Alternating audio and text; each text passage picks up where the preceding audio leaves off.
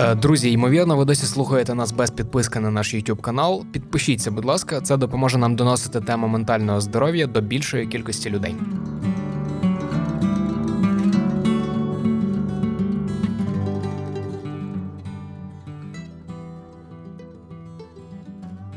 Всім привіт! Це подкаст простими словами. Мене звати Софія Терлес і я клінічна психологиня. У наших активностях ми можемо вибирати режим спринту і режим марафону. Людина, з якою ми записали розмову, у своїй діяльності точно обирає дальні дистанції. І для того, аби робити те, чим займається він, потрібно знати навіщо, мати не лише ціль, але й дуже міцні цінності.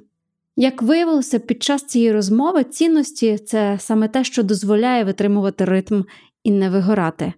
Ми з письменником Марком Лівіним запросили Артема Денисова, керівника ветеран хабу, організації, яка допомагає повернутися до якісного життя тим, хто повертається із війни.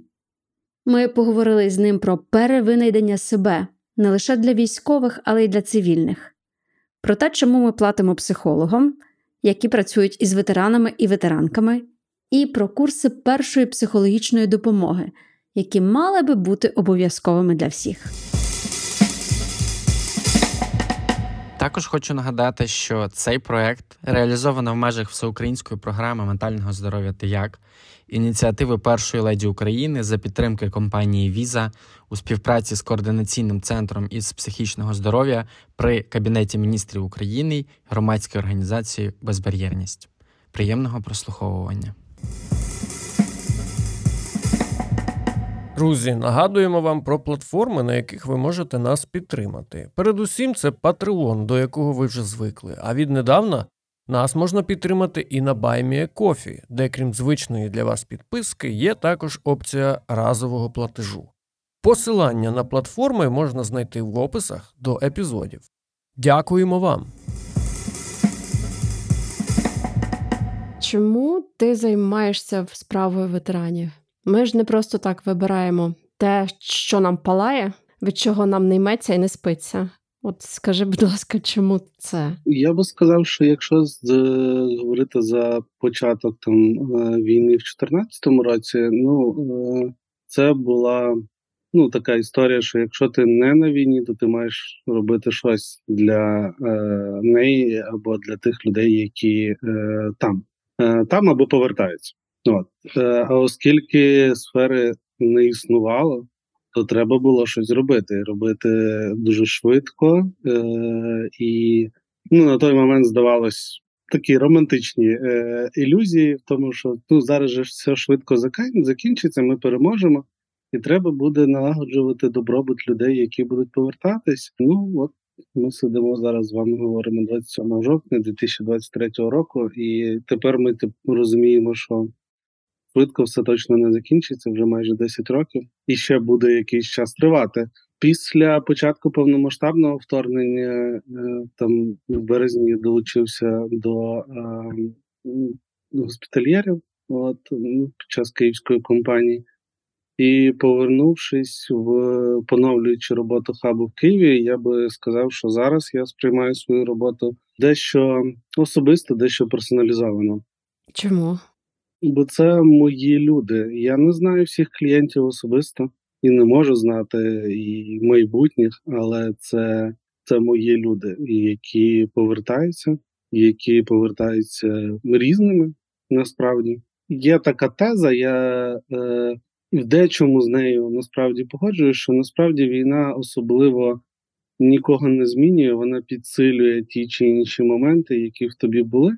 Е, якщо ми не говоримо, звичайно, там за окремо травматичний досвід, ну типу там е, поранення і так далі. От. Але в переважній більшості воно підсилює те, що було, е, ті слабкі сторони, які були раніше, сильні сторони, які були раніше, і в яку, в якомусь своєму відсотку. Я не говорю, що там типу 100% тільки так працює. От, І насправді виходячи з того контексту, того ландскейпу, який є зараз, ну або ми будемо це робити, або е, це не буде робитися. Мати надію на те, що е, виникнуть якісь нові профільні організації, вони будуть ефективно працювати. Ну, вже більше року йде повномасштабне вторгнення, 10 років, майже 10 років іде війна, і ми бачимо, що насправді сфера клієнтська розширилась суттєво, а надавачів послуг сервісних організацій, е, в тому числі ну, візійних якихось полі, ну, е, політичних, не в плані е, політичних е, партій і так далі, а в плані людей, які можуть прописувати політики і так далі. Е, то їх ну, нових не особливо багато з'явилось. З'явилось, але не багато, не співрозмірно з кількістю запиту. От тому тому десь так. Е, це таке довга відповідь на, на твоє питання, але ну зараз для мене це персональна історія. Ну, типу, мої друзі зараз продовжують воювати, мої друзі повертаються. Е, Дехто з них, на жаль, е, загинув, і це це весь контекст, в якому ми живемо. О, І тому я дещо якийсь відсоток дуже персоналізований це сприймаю. Це як особистий шлях. Я хотів би зробити маленький крок назад і запитати взагалі, як ти зараз? Програма ініційована першою леді називається Ти як? І це те питання, яке ми ставимо нашим гостям, нашим співведучим, скажімо так, е, на чому зараз тримається твоє життя, як виглядає твоя рутина, що тебе підтримує? Е, Я би сказав, от те, про що я якраз говорив, професійна діяльність е, це дає можливість е, хоча б на якийсь відсоток розуміти, що ти робиш щось корисне. От, Поки ти не на війні, знову ж таки е, роби щось корисне. Це я намагаюсь робити.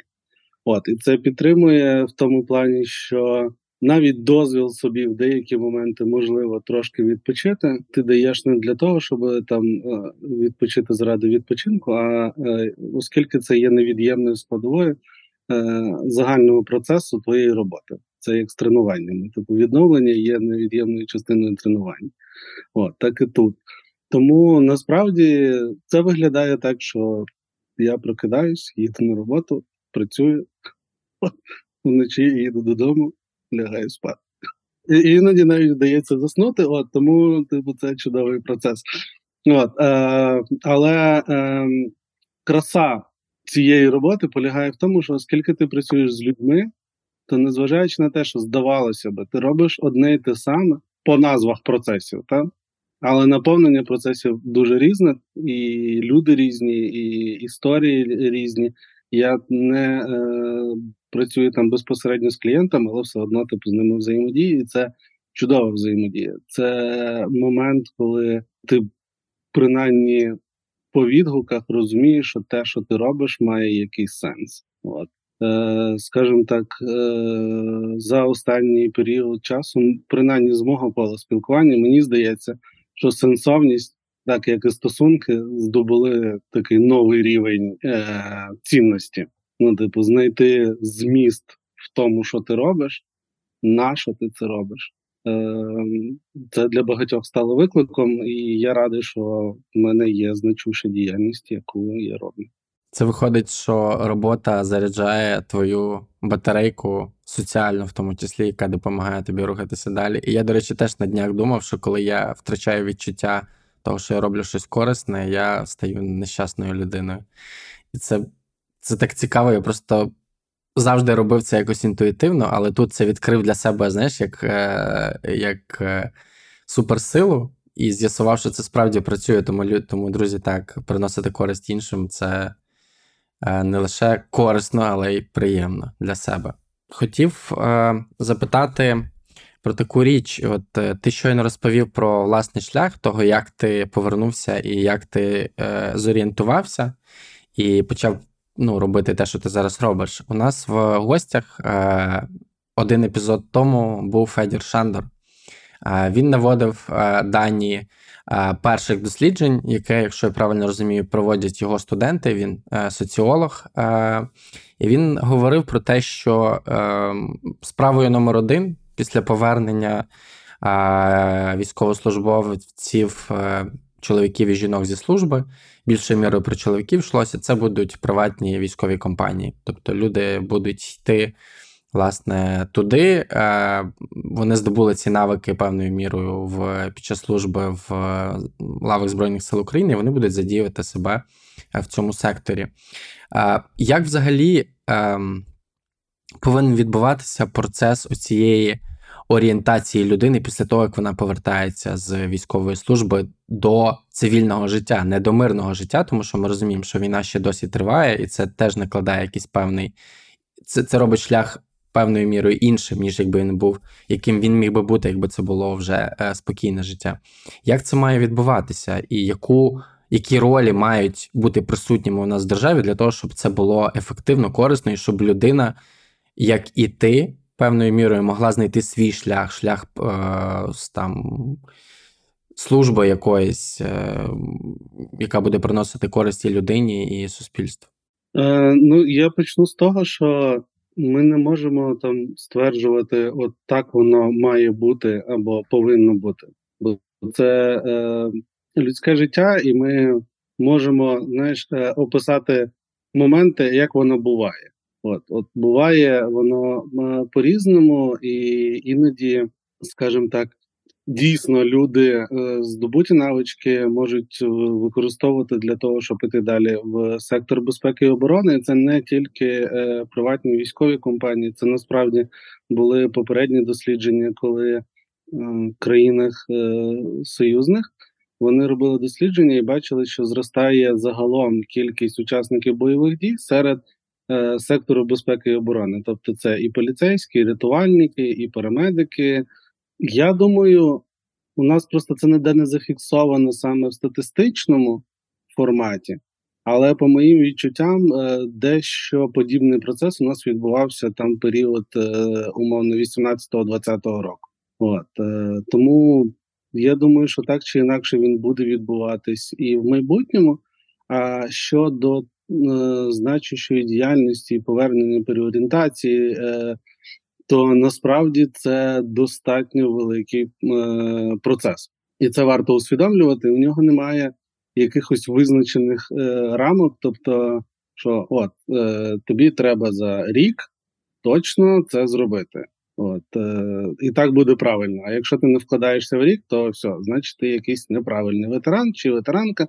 От е, Ні, так воно не працює. В тебе буде стільки часу, скільки тобі потрібно. Бо насамперед дуже важливо зазначити, що процес повернення, процес повернення ветеранів і ветеранок є абсолютно природним процесом.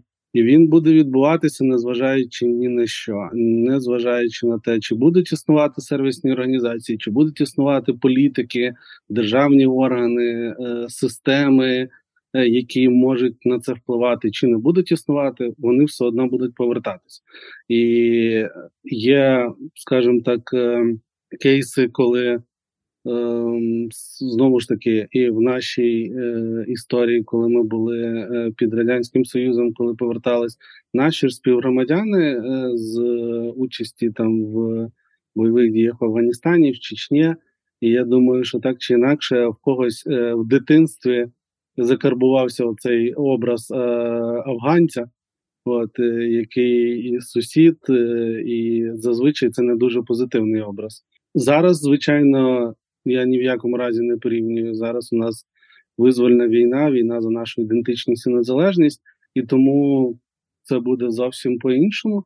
От, Але винахід нової ідентичності насправді це буде основним по суті викликом. Чому? Тому що е, навіть будучи в, е, в лаву Збройних сил, це тимчасово. Тобто буде військовий і ідентичність військового це тимчасова ідентичність. Коли ти звільняєшся з війська, ти тепер не військовий. От. Але ветеран це на все твоє життя, бо це про твій досвід, який ти здобув. І і питання в тому, що е, коли ти е, вступаєш на службу, то тій чи іншій мірі я прекрасно знаю, що все це е, не так ідеально, як хотілося б, але тобі хоча б щось пояснюють. Е, які в тебе будуть обов'язки, що ти будеш робити, в якомусь відсотку тобі зрозуміло. От, е, Звільняючись, переходячи в цивільний статус ветерана, тобі ровним рахунком ніхто нічого не пояснює, що це таке бути ветераном, Тобто ти звільняєшся у хаос, невідомість, невизначеність. Я правильно розумію? Я би сказав про невизначеність так. Е, ну, хаос, я не знаю. Тобто, це цивільне життя, воно таке.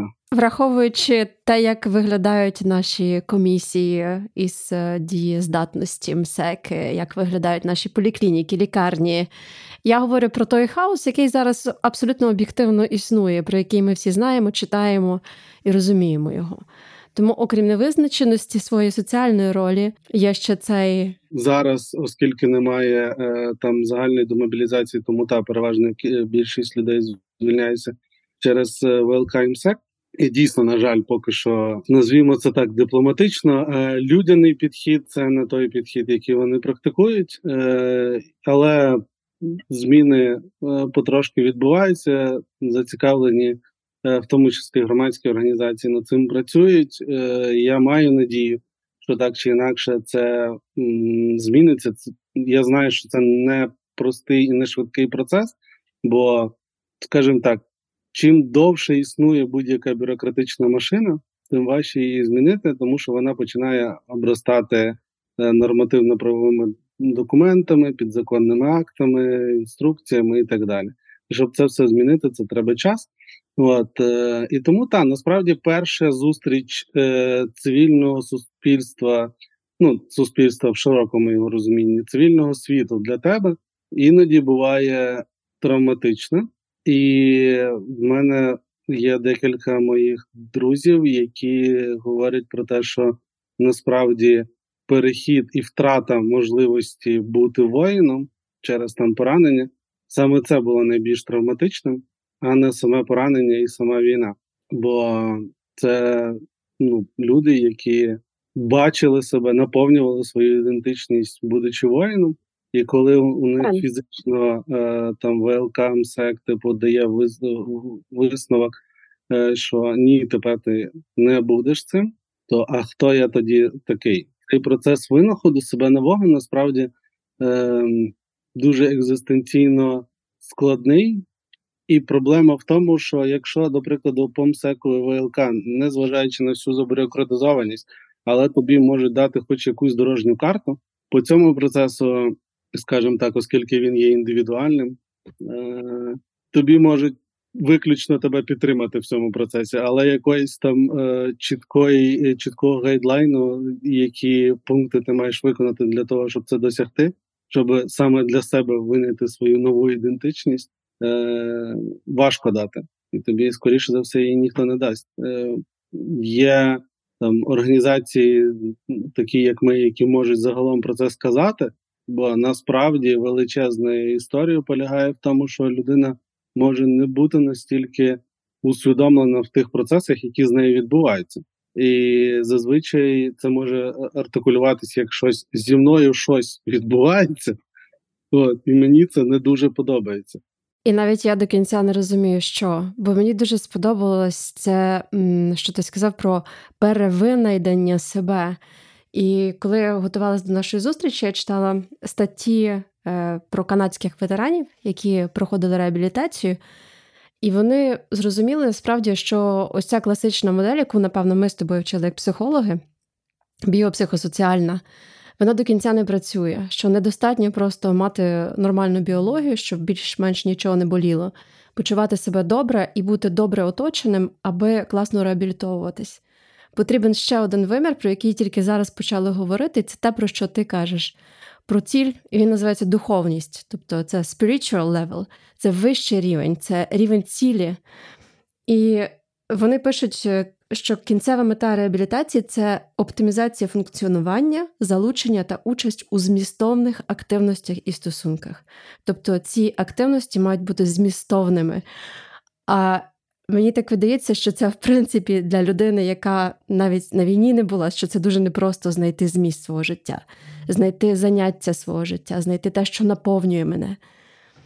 І ось це дуже важливо, те, що ти кажеш, що у них була ціль, у них була мета, вони знали, що вони робили. Дуже чітко причому. І тут вони повертаються, і і як ніби це все доводиться повністю перекроювати, приходиться проходити шлях непростий. Так, і крім того, у них не просто ну, типу, люди, які приймають участь в бойових діях, ну, наші сили безпеки і оборони, це ж не просто типу значуща діяльність, це захист. Квінтесенція, так. Так. Ти отримуєш насправді один з найпіковіших досвідів, типу, коли ти розумієш найкраще, напевно, в своєму житті, що ти робиш, і на що ти це робиш. От я не маю жодних там ілюзій про те, що типу, ну це не кожнодневно відбувається, коли ти там служиш, е, і війна це не так романтично і кльово. От е, і не завжди все зрозуміло, Угу. але все одно в деякі моменти ти усвідомлюєш те, що ну, типу, я зараз знаходжусь на тому історичному місці, де відбуваються найважливіші е, події. І це дає насправді оце пікове відчуття е, значущості. От, І коли ти втрачаєш цю можливість, коли ти повертаєшся, е, це ну, достатньо такий глибинний екзистенційний процес, який так чи інакше кожен буде проходити успішно чи неуспішно, швидко, не швидко, в своєму темпі, який людина буде для себе обирати. От, е, Шукати, а що мене цікавить, а чим я би хотів займатися. А а чи те, чим я хотів би займатися, достатньо має сенс і значення? Ну особливо зараз, коли ми говоримо, що люди повертаються в умовах війни, да, на умовно мирній території. Тому насправді я думаю, що, скажімо так, наш контекст і той характер нашої війни, який є зараз, от е, він буде мати безпосередній вплив на процес повернення, і тому дійсно. Нам треба звичайно спиратись на міжнародні дослідження і колег, які вже там десятками років це вивчають, але разом з тим і фіксувати і вивчати свій власний досвід. Мені просто подобається, знаєш, щоб е, ти дійсно легітимізував цей процес пошуку себе. Що це нормально, коли ви не знаєте, чим ви хочете займатися. Це нормально, коли ви стикаєтесь із цивільним суспільством, і вам від цього взриває мозок. Це абсолютно нормально, щоб люди знали, що це ок, що так є і так буває. І і мені от видається, що такі організації, саме як ти очолюєш, вони дають можливість нормалізувати це через досвід інших. Коли я не один, коли я чую, що мій побратим або той, кого я зустрів ось під одним дахом, і коли ми там прийшли послухати якусь лекцію чи концерт, він каже: Та в мене те саме.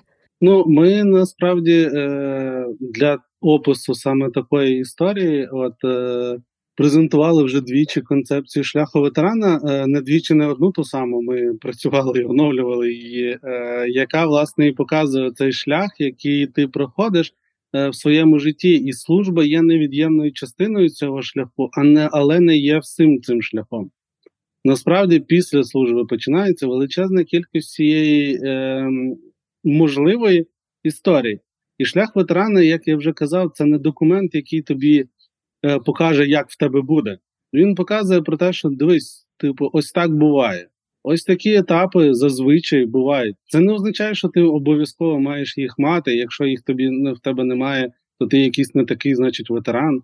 Е, Ні, ні в якому разі. От. Але можливо, це тобі співзвучно, можливо, ти можеш е, в чомусь впізнати себе. І це дає можливість, скажімо так, трошки більше планувати наперед. Для нас, як для сервісної організації, планувати свої послуги для клієнтів. А для ветеранів, ветеранок е, і насправді минулої весни ми презентували подібний проект, е, але шлях коханої воїна, легімітизуючи теж е, досвід дружин, які чекають.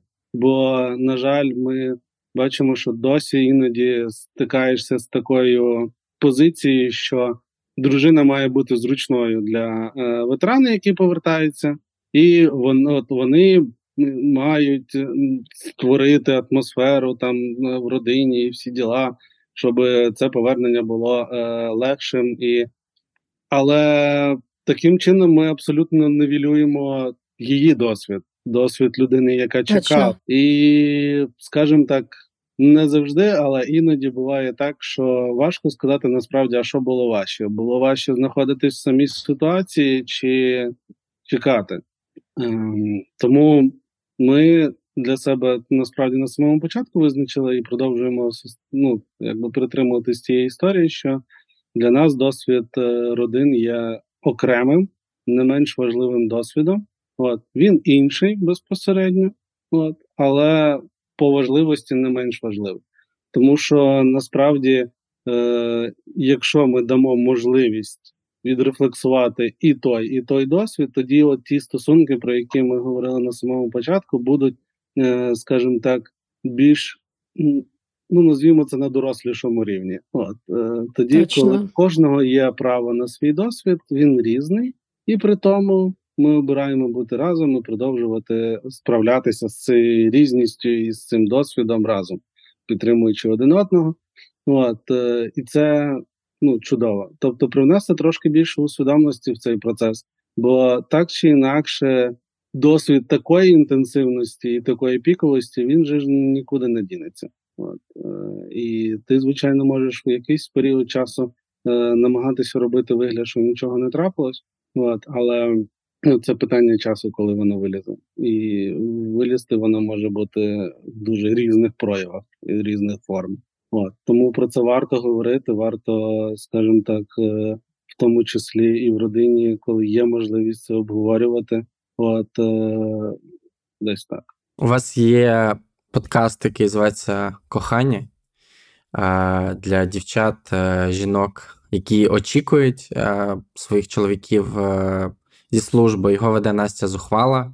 І кожного разу ви запрошуєте. Настя Зухвала це стендап-комікеса. Дуже класно, стендап-комікеса. Можна я додам це? Партнерка і дружина Сергія Ліпка, який наразі він теж є стендап-коміком класним стендап-коміком, і наразі він є військовослужбовцем Збройних сил України.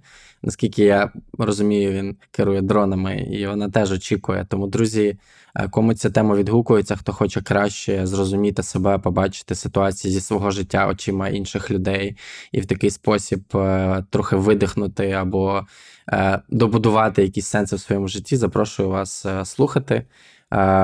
Просто заходите на YouTube, вбиваєте подкаст Кохання Ветеран Хаб і слухаєте і дивитеся епізоди. Їх можна не тільки слухати, на відміну від нас, бо нас можна тільки слухати, а там ще можна і дивитися. В разі чого. Е, Я хотів запитати: знаєш про що? Е, 31 жовтня ми сьогодні записуємо е, епізод 27 жовтня, але 31 жовтня ви плануєте презентувати з іншими громадськими організаціями концепцію нової ветеранської політики. Е, епізод вийде, е, якщо я не помиляюсь, 1 чи 2 листопада, і це вже буде постфактом. Ви вже її презентуєте цю концепцію, але я хотів би запитати. З якою спойлер, проблемою спойлер. ви зіткнулися внаслідок чого ви вирішили запропонувати цей концепт? Тобто, яку проблему вирішуєте, які основні а, позиції, стейтменти є всередині цього концепту? З чим нам варто, що нам варто було б дізнатися про це? Ну, про все, що нам варто було б дізнатися, то е, колеги якраз 31 числа і розкажуть, бо це насправді велике спільне напрацювання декількох організацій. Е, І я можу сказати, чому ми почали це робити, і що нам, як громадському сектору, не вистачало. Бо з однієї сторони, ми е, досить тривалий час працюємо в цій сфері, маємо досвід, маємо напрацювання. І всередині організації величезна кількість, в тому числі основоположних концептуальних документів, Тобто, у нас там є кодекс організації, є політики, є бізнес-процеси, є шляхи клієнтів, е, типу точки входу, і насправді е, достатньо велика кількість бізнесових інструментів використовувалась. Типу, та у нас немає цілі отримати прибуток, але це не означає, що послуга має бути низької якості. Тому е, багато чого пророблено, і насправді це ну, така історія е, громадського сектору, який професіоналізувався протягом цих років і ставав е, більш компетентніший, більш професійніший. От, е, І ми вперлись в те, що нам не вистачає насправді загального розуміння на рівні е, держави України, а що ми обираємо робити з такими людьми, як учасники бойових дій, ветерани, ветеранки, їх родини. Що на, на державному рівні, от, власне, скажімо так, у нас є словосполучення е, єдина державна політика, але єдиної державної політики на тему ветеранів поки що не існує. Е, на жаль, є окремі політики на рівні міністерств окремих. Там я знаю, що є там е, Міністерство соціальної політики, вони е, там опікуються, намагаються е, вибудовувати програми на рівні свої, е, своєї інституції по взаємодії з цими клієнтами. Е, Така сама історія там в Мінекономіки, така сама історія в Міністерстві охорони здоров'я і так далі. і так далі. Ну, от. Зараз у мене немає жодного сумніву, що будь-яке міністерство в нашій країні буде надавачем сервісів для ветеранів. От Просто тому, що ці ветерани будуть повертатись до себе е, в родини, до себе в громади, от, е, і будуть сходити до своїх сімейних лікарів, до своїх, типу, там, не знаю, е, державних установ на місці будь-яких. Тобто нам треба щось, що дало би кооперацію, рамки кооперації, рамки взаємодії на рівні держави. От. Кого ми визначаємо як ветеранів? Бо ми ну от ми навіть сьогодні з вами говоримо, та, а, але у нас же немає посвідчення ветерана. У нас є ну, посвідчення учасника бойових дій, є різні юридичні статуси, є ветеран війни, і це не всі учасники російсько-української війни. Це ще з радянських часів. У нас ця історія є. Е, Є особа з інвалідністю внаслідок участі в бойових дій захисту вітчизни. Е, і багато інших е, різних юридичних статусів. Під це підв'язані велика кількість соціальних гарантій. Е, не всі соціальні гарантії, на жаль, ми можемо, і я маю на увазі, ми як держава зараз можемо зреалізувати. Ну, бо у нас елементарно на це не вистачає ресурсів. От. Е, Тому, можливо, прийшов час це реструктуризувати. Це по-перше, а по-друге, переважна більшість цих соціальних гарантій не відповідає потребам е, сучасних ветеранів. Бо знову ж таки вони всі були написані ще е, в минулі е, часи, коли у нас не було там, здається, це ще за радянських часів, але вони там переглядали щось в 90-му, але ну якби. Це явно не те, що потребують сучасні ветерани. Ну там є звичайно деякі моменти, які є актуальними, але скажімо так, переглянути їх точно варто. От е, плюс основоположним моментом, е, в тому числі в цьому документі, і ми не маємо на нього відповіді, але ми здається. Е, прийшли до того моменту, коли давайте ми все-таки ну публічно це питання піднімемо. От е, на тему того, а скільки власне моментів може бути, коли тебе можуть призвати на службу. Бо у нас є зараз е, покоління е, ветеранів, яке Е, воює, і для них це далеко вже не перша компанія. От і ми колись їм в 20 там в 20-х роках, типу з 18-го, 20-го, пояснювали за повернення, винахід себе нового, вкорінення, розбудовуй своє соціальне життя. От, будуй родину, будуй бізнес, будь успішним. Такі лозунги, такі позитивні, кольорові, правда? Так, і тут почалось повномасштабне вторгнення, і переважна більшість цих людей вони були в оперативному резерві першої черги. Насправді, переважна більшість цих людей самостійно вже розуміла, що відбувається, і е, пішли, долучились до сил е, без оборони. От е, в далекоглядній перспективі, типу, ми в випадку окей, ми там перемагаємо в цій компанії, в цій війні. Але ми прекрасно розуміємо, що так чи інакше загроза в тому чи іншому вигляді буде зберігатись, поки у нас буде зберігатись е, Російська Федерація в тому форматі, в якому вона існує зараз. От ми далі будемо теж розраховувати на цих людей. Їм можна вже будувати цивільне життя, чи ще не можна. От е, і тут немає, скажімо так, єдино правильної відповіді, е, але мені здається, це питання варто обговорення. От з тим. Е, особливо з тими моментами, які ми зараз бачимо, в тому числі в нашому суспільстві, на жаль, не всі вони е, приємні, не всі вони, скажімо так, іноді ну, відповідають нормам там, скажімо, суспільства, в якому хотілося б е, жити. От е, і це іноді про якісь такі дуже базові питання поваги. От я думаю, ви бачили ситуацію з пані Оленою з Ангели Азова, де їх запросили на захід, а потім попросили піти, бо вони були в військовій формі, а це лякало е, представників е, цього заходу. От, е, та, на жаль, в жовтні 23-го року ми маємо такі кейси, і це говорить виключно про те, що частина суспільства не до кінця усвідомлює, е, скажімо так, контекст нашої нової реальності.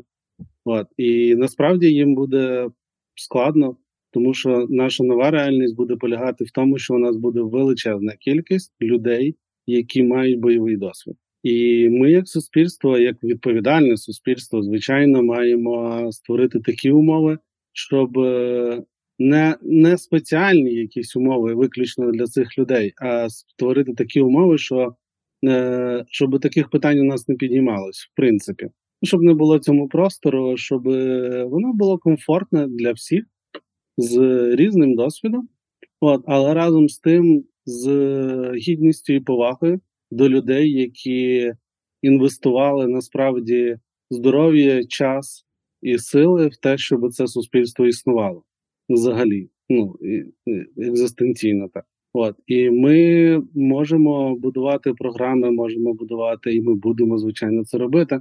От е, але ми маємо зрозуміти одну просту історію. Ми, я маю на увазі як частина цивільного е, аудиторії, що що би ми не робили, насправді по-чесному, цього все одно буде недостатньо. Це не означає, що тепер не треба нічого робити. Ні. Е, і Це означає, що ми маємо усвідомлювати те, що єдине, що ми не зможемо цим людям повернути вже ніколи, це час, який вони е, інвестували в захист країн. От. І це насправді найцінніше, бо це час твій з твоєю родиною, це час твій з твоїми дітьми, от, які ростуть без тебе. Ти пропускаєш ключові моменти в їх житті, і ти їх ніколи не надолужиш більше. От, е, Ти пропускаєш е, свої частину свого життя, повертаючись, якщо говорити там за працевлаштування, да, і винахід от своєї діяльності ти стаєш на ринку праці менш конкурентно спроможним, ніж інші цивільні, які весь цей час навчались, підтримували свою кваліфікацію і так далі.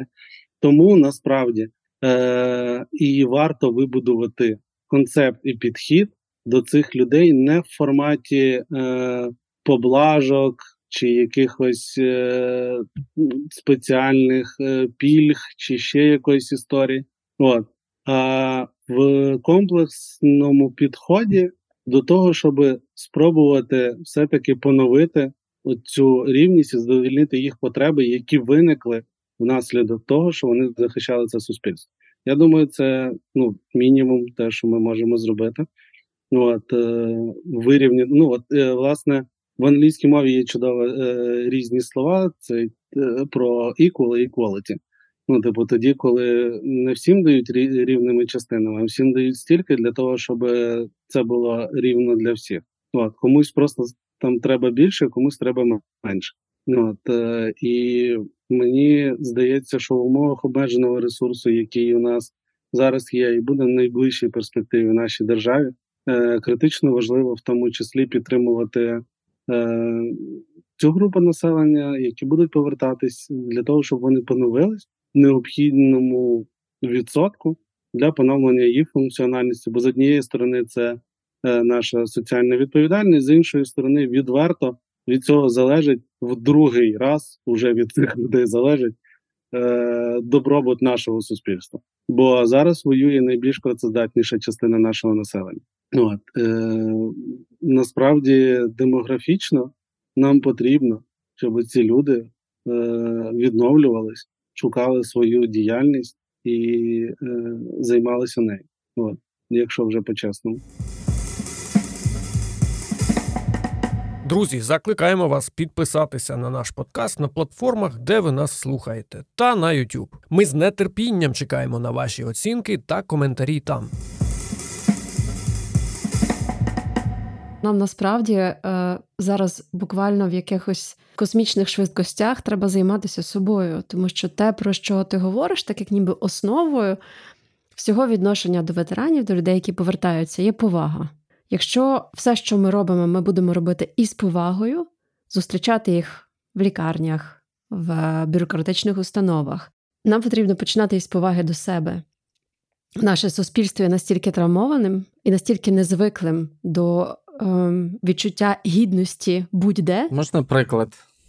Можна відразу приклад. Давай приклад. Я бачу, що рука тягнеться. Прошу, пане Марко. Люди, наприклад, от ти кажеш про повагу, так і нещодавно ми організовували спільно з вами Артем з ветеранхабом збір на 100 е, психологічних консультацій. І я отримав немало різних коментарів е, про цей збір, і е, помітна їх кількість була е, певною мірою зневажливою до психологів, які нібито беруть, ну які беруть гроші за те, щоб е, працювати з ветеранами. І аргументація там була наступною: ну, от, припустимо, я.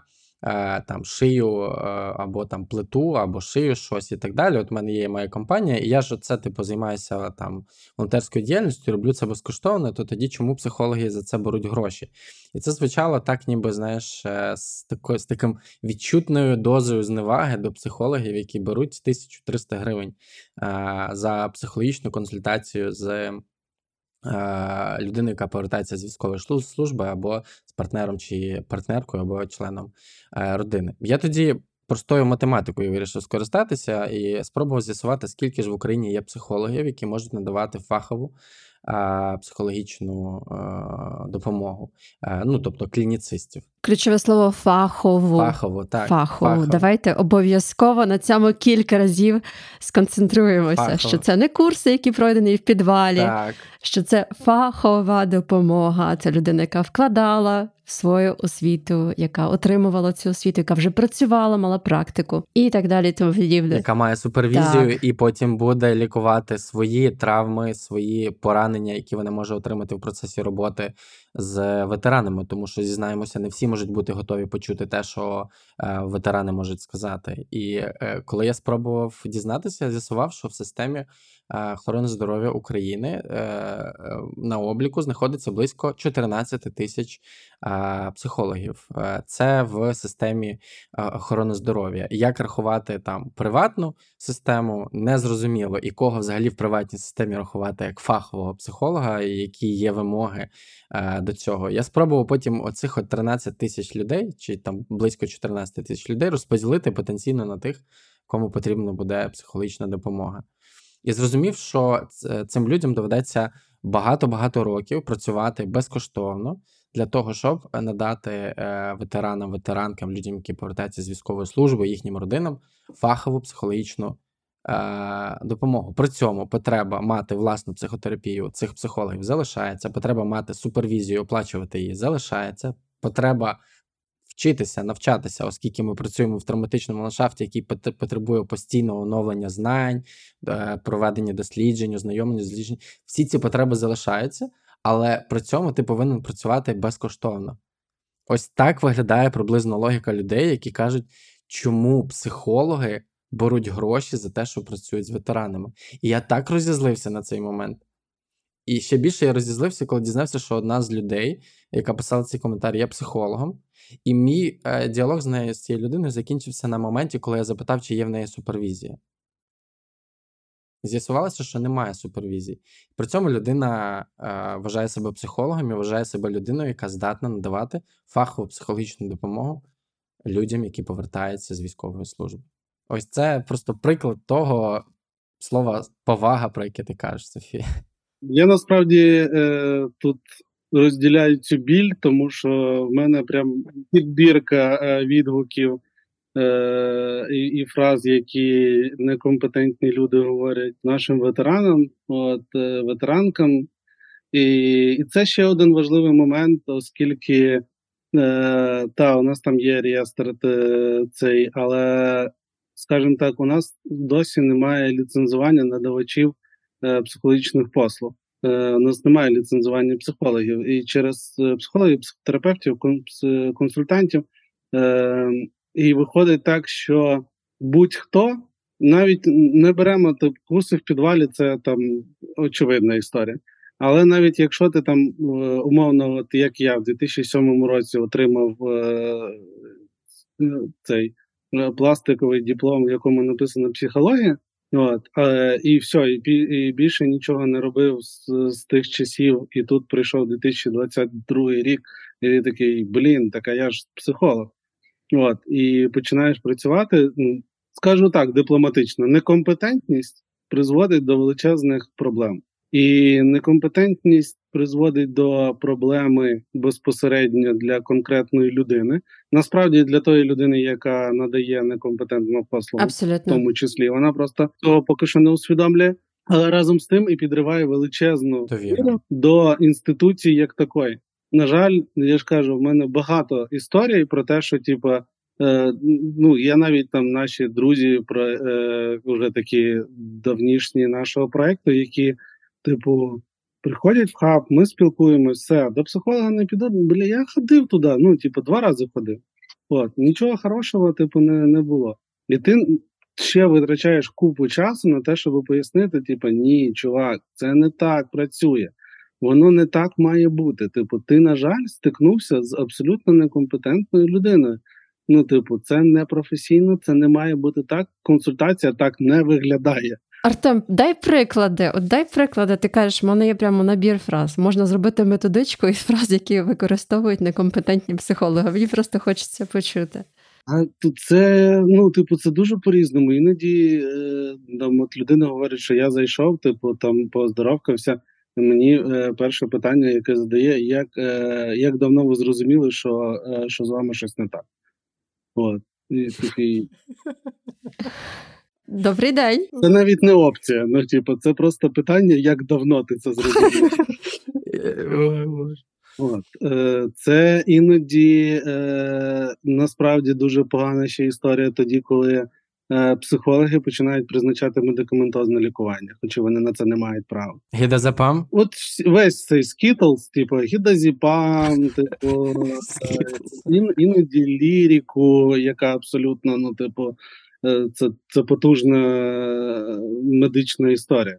От. Е, В мене брови на потилиці зараз. Так, є психотерапевти, клінічні психотерапевти, психіатри, які лікарями. От, Вони можуть це все робити, але власне пан Полудьоний в свій час е, дуже детально пояснив всю цю різницю. От, восьмигодинну.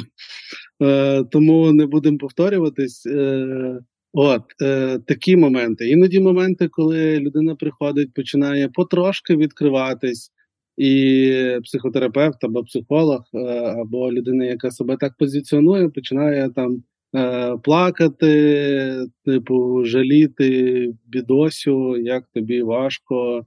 От, е, І це не те, що ти очікуєш, це не те, що ти шукаєш на сесії, і це точно не те, як має себе поводити людина фахова.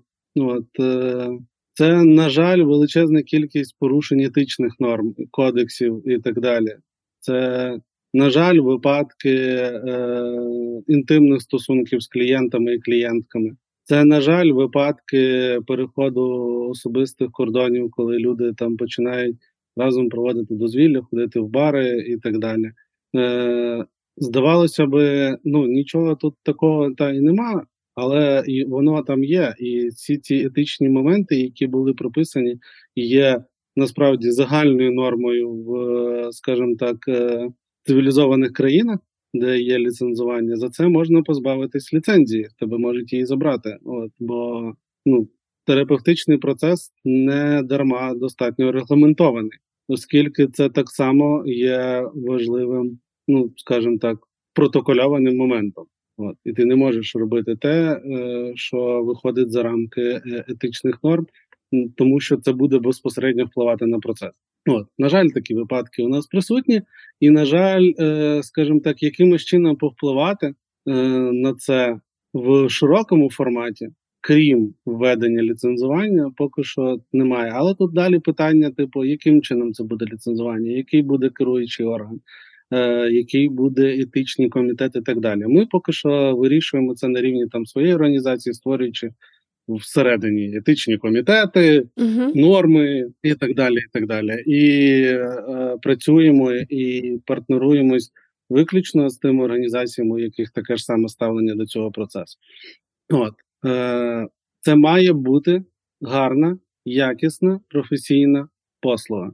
Для того, щоб вона була професійна, власне, ти перелічив, типу, має бути супервізія, має бути особиста терапія і так далі. і так далі. Це все невід'ємна складова е, того, чи ця послуга, яка буде зараз тобі надаватись, буде компетентна і професійна. Якщо цього немає, от, є сумнів в цьому. От. А одної мотивації зараз, вибачте, але вже давно недостатньо. Ну, тобто, недостатньо буде дуже сильно вмотивованим допомогти е, бідним нашим хлопчикам і дівчатам. Пожаліти їх. Це дорослі люди, які мають бойовий досвід, які, якщо звертаються, то мають право на гарну фахову послугу, а не просто на співчуття і сльози. Ну, Цього небагато з них саме це шукають. От, е, Тому насправді це є проблема. Е, Проблема є в нерозумінні, от, е, але не очікував, що будуть проблеми в нерозумінні у цивільного суспільства. От е, в переважній більшості мені здавалося, що ми вже цей етап пройшли. І якщо, до речі, порівнювати умовно е, ставлення, е, в тому числі ветеранської аудиторії до психотерапії до початку повномасштабного вторгнення і зараз, то зараз набагато більше довіри, зараз набагато більше людей звертаються, і насправді воно потрошки змінюється. От тому, тому що можу сказати? Лупаємо цю скалу далі. От це треба, треба привносити, треба ділитись, треба в тому числі ветеранам доносити, яким чином має виглядати нормальна психотерапевтична послуга. Що нормально у свого психотерапевта запитати за освіту, що нормально запитати за договір. Ну, типу, це не щось таке нонсенс. Мало того, це нормально запросити психотерапевта на каву чи в бар, але не нормально, якщо він з вами піде на каву чи в бар. Тобто, ви маєте право тестувати ліміти, ви маєте право питати, але потім це є частина роботи терапевта слідкувати за рамками, м'яко, з повагою. І якщо ви відчуваєте, що поваги мало до вас, то це теж нормально сказати, що ви це відчуваєте. І відповідь терапевта може бути визначальною. Якщо ви почуєте, що це ваша вина і з вами щось не так, звертайтеся до Артема за нормальним психологом, а не безкоштовно. Ну насправді не тільки до нас, тобто є е, там е, наші партнери вільний вибір, е, які теж з 2014 року і вони спеціалізуються саме на психологічних послугах, і це чудова команда. Ми насправді з ними і співпрацюємо. Є центр інтеграції, в якій теж вони причому працюють в тому числі і з деякими розладами особистості, і так далі. От тому насправді у нас те, як е, ти вже казала, що ну сформувався вже насправді ринок. Є вже фахівці, які у нас навчились працювати з цією аудиторією. І насправді е, це іноді навіть ну, сумно і трошки кумедно, коли там в 23-му році до нас приїжджають міжнародні партнери і починають розповідати про мигдаловидне тіло і вплив психотравмуючої події, типу, на там е, психіку людини. І ти такий, ми 10 років живемо психотравмуючі події. Типу, ну ми вже все. Все вже зрозуміло. Ми вже знаємо, де в нас е, мигдаловидне тіло, ми знаємо, де в нас гіпофіз, ми знаємо, що він зменшений. Все нормально, чуваки. Ми це запам'ятали, незважаючи на зменшений гіпофіз. Так, от, тому насправді їх все одно недостатньо на всю аудиторію але у нас є фахові, хороші психологи, психотерапевти. От. Тому, якщо е, це так, я вже користуюсь зверненням до нашої цільової аудиторії. Якщо ви думали, йдіть зараз, бо на всіх фахових хороших психотерапевтів потім не буде вистачати. Тому у вас є шанс поки що отримати хорошу фахову послугу. От е, це такий напівжарт, Е, але насправді це веде за собою подальший подальший момент навчання і кваліфікації, в тому числі залучення, можливо, е, і бізнес-сектору, який там раніше не працювали з ветеранами, але мають відповідні компетенції на те, щоб довчитися там умовно не навчати заново, прям умовно травмотерапевта, та а там підвчити трошки вникнути в контекст саме ветеранський військовий. От, Бо ну, інструменти всі ті самі, навчання релевантне, е, можна залучати цих людей. От, е, І насправді на рівні, от як у нас. Коли почалось повномасштабне вторгнення, та всі почали навчатись перші на відкладній домедичній допомозі. От нам треба ще це розширити на е, першу психологічну допомогу. Це навички і вміння, які мають вообще всі знати, користуватись. От е, і це просто ну так само насправді, як і перша домедичка. Це ну типу має бути така історія.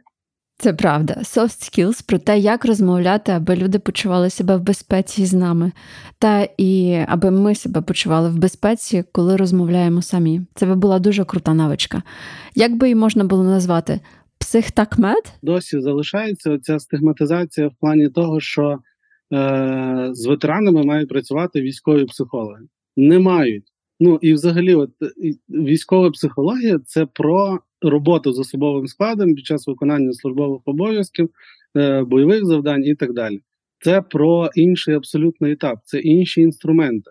Там немає типу питань, е, з якими будуть зіштовхуватись ветерани. Тому насправді е, не треба бути військовим психологом для того, щоб мати компетенції працювати з ветеранами. Ветеранами можуть працювати абсолютно кожні компетентні фахові психологи психотерапевти. От не треба для цього мати типу там військову освіту. От е, і так само, як і типу, не треба знати тактичну медицину, треба знати першу домедичну допомогу. Це для цивільних.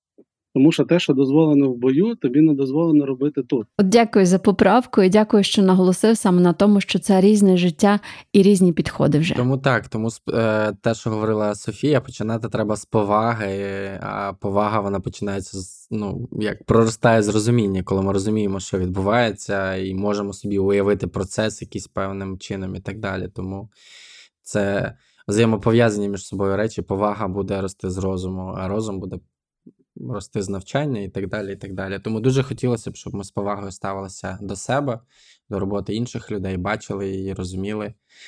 А, І тоді це ну, може бути таким собі, такою собі частиною нашого нового суспільного договору, який в нас, сподіваюся, зараз в процесі формування активного знаходиться.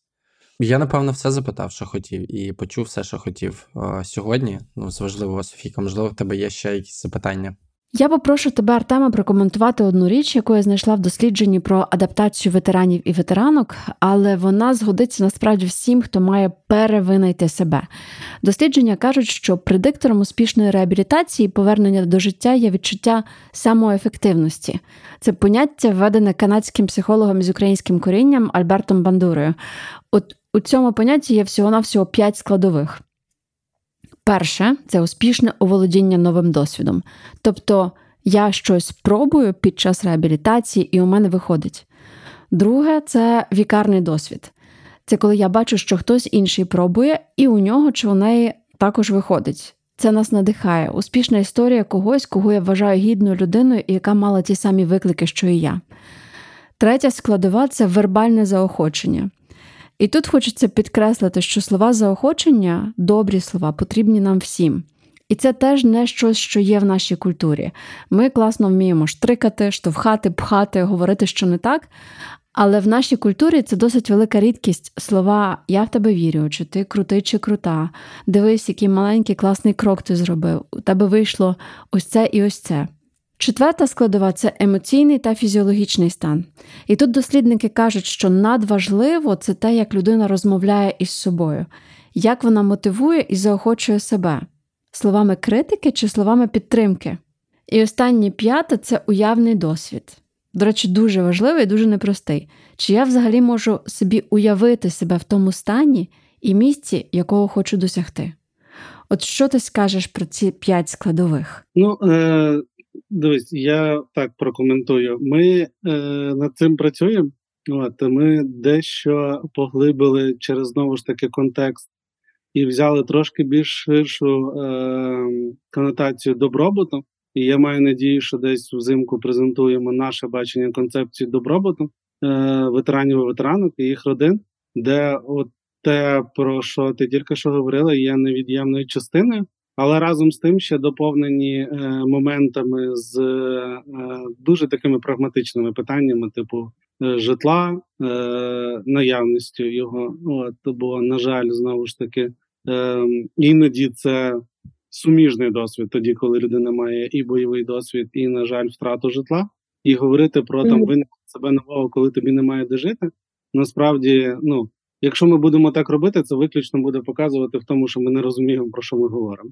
Тому ми взяли саме ширше цю е, історію і хочемо в першу чергу, звичайно, для себе зрозуміти, е, яким чином вона може виглядати, яким чином насправді ми впливаємо на добробут наших клієнтів, добробут ветеранів. Бо ну це, звісно, дуже кльово говорити, що от ми там організація так довго працюємо, ми такі хороші, такі розумні, і от е, стільки е, гарних і кльових речей робимо для ветеранів. Але як це поміряти? Ну, це те питання, яке я собі дуже часто задаю: типу, окей, а як виміряти те, що ну, от твоя організація робить? На який відсоток зараз людина прийшла, ви надали їй консультацію, на який відсоток це на на щось повпливало? Чи воно взагалі впливає на щось? Ну, от. І, і, зокрема, ми хочемо використовувати цю концепцію добробуту для того, щоб оцінювати вплив як короткостроковий, так і довгостроковий на від е, взаємодії з нашими клієнтами.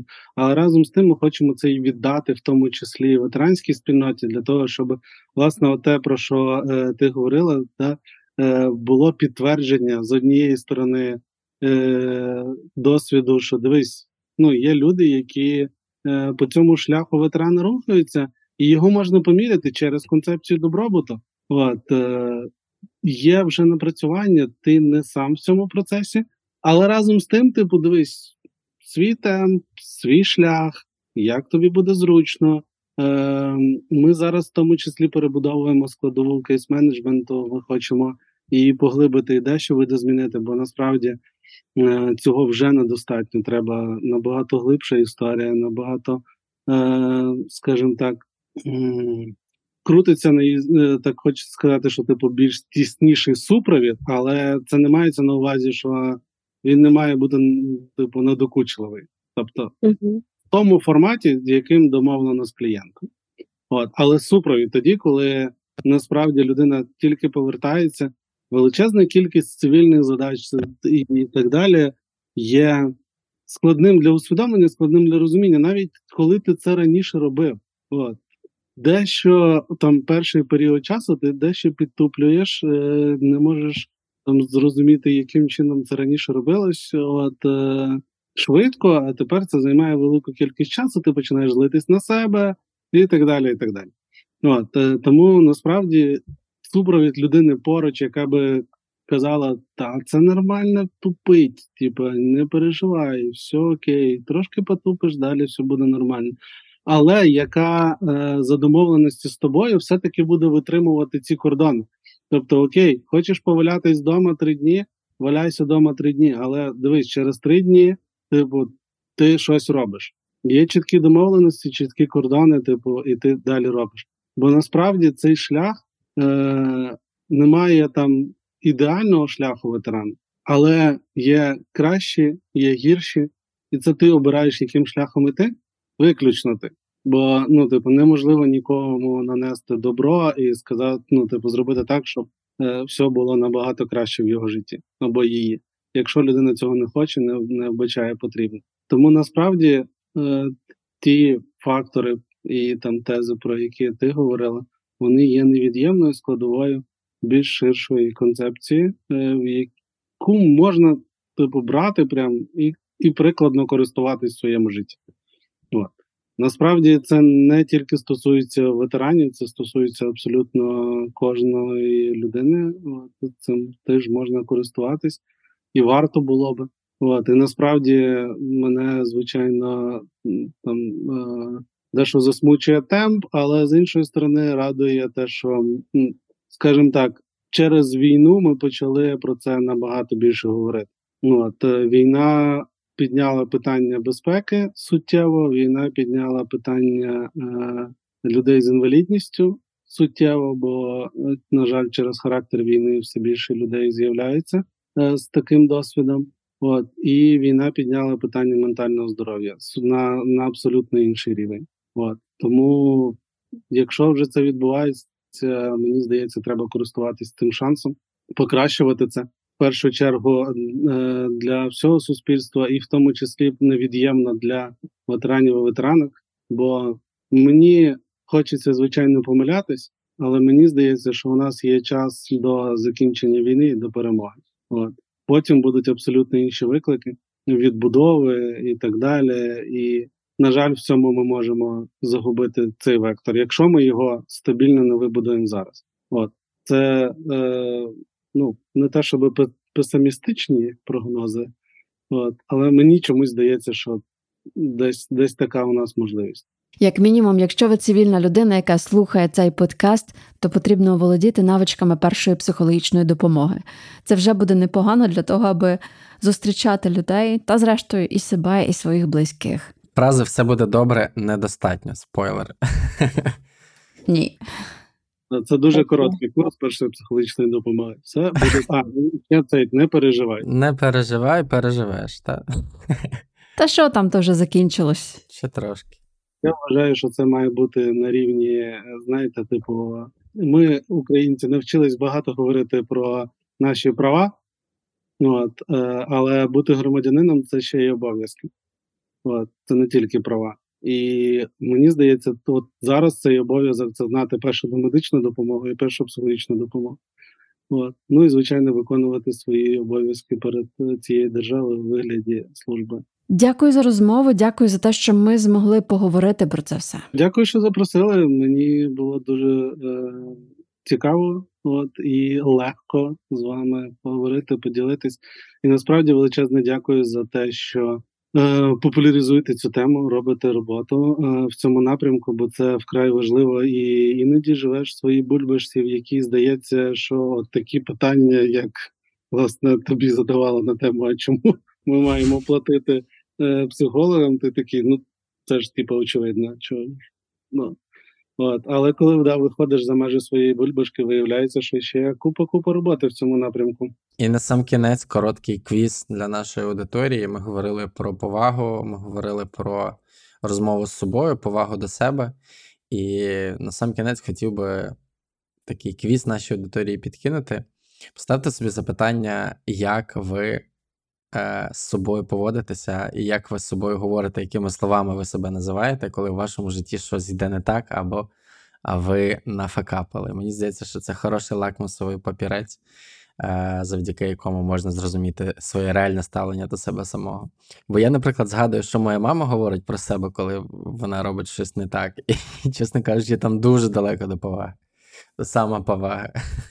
А я ще запам'ятала фразу Артема, яку хочу занести в свій внутрішній нотатник: що відновлення це частина тренування, а відпочинок це частина роботи. Дякуємо і почуємося в наступному епізоді. Дякую. Дякую.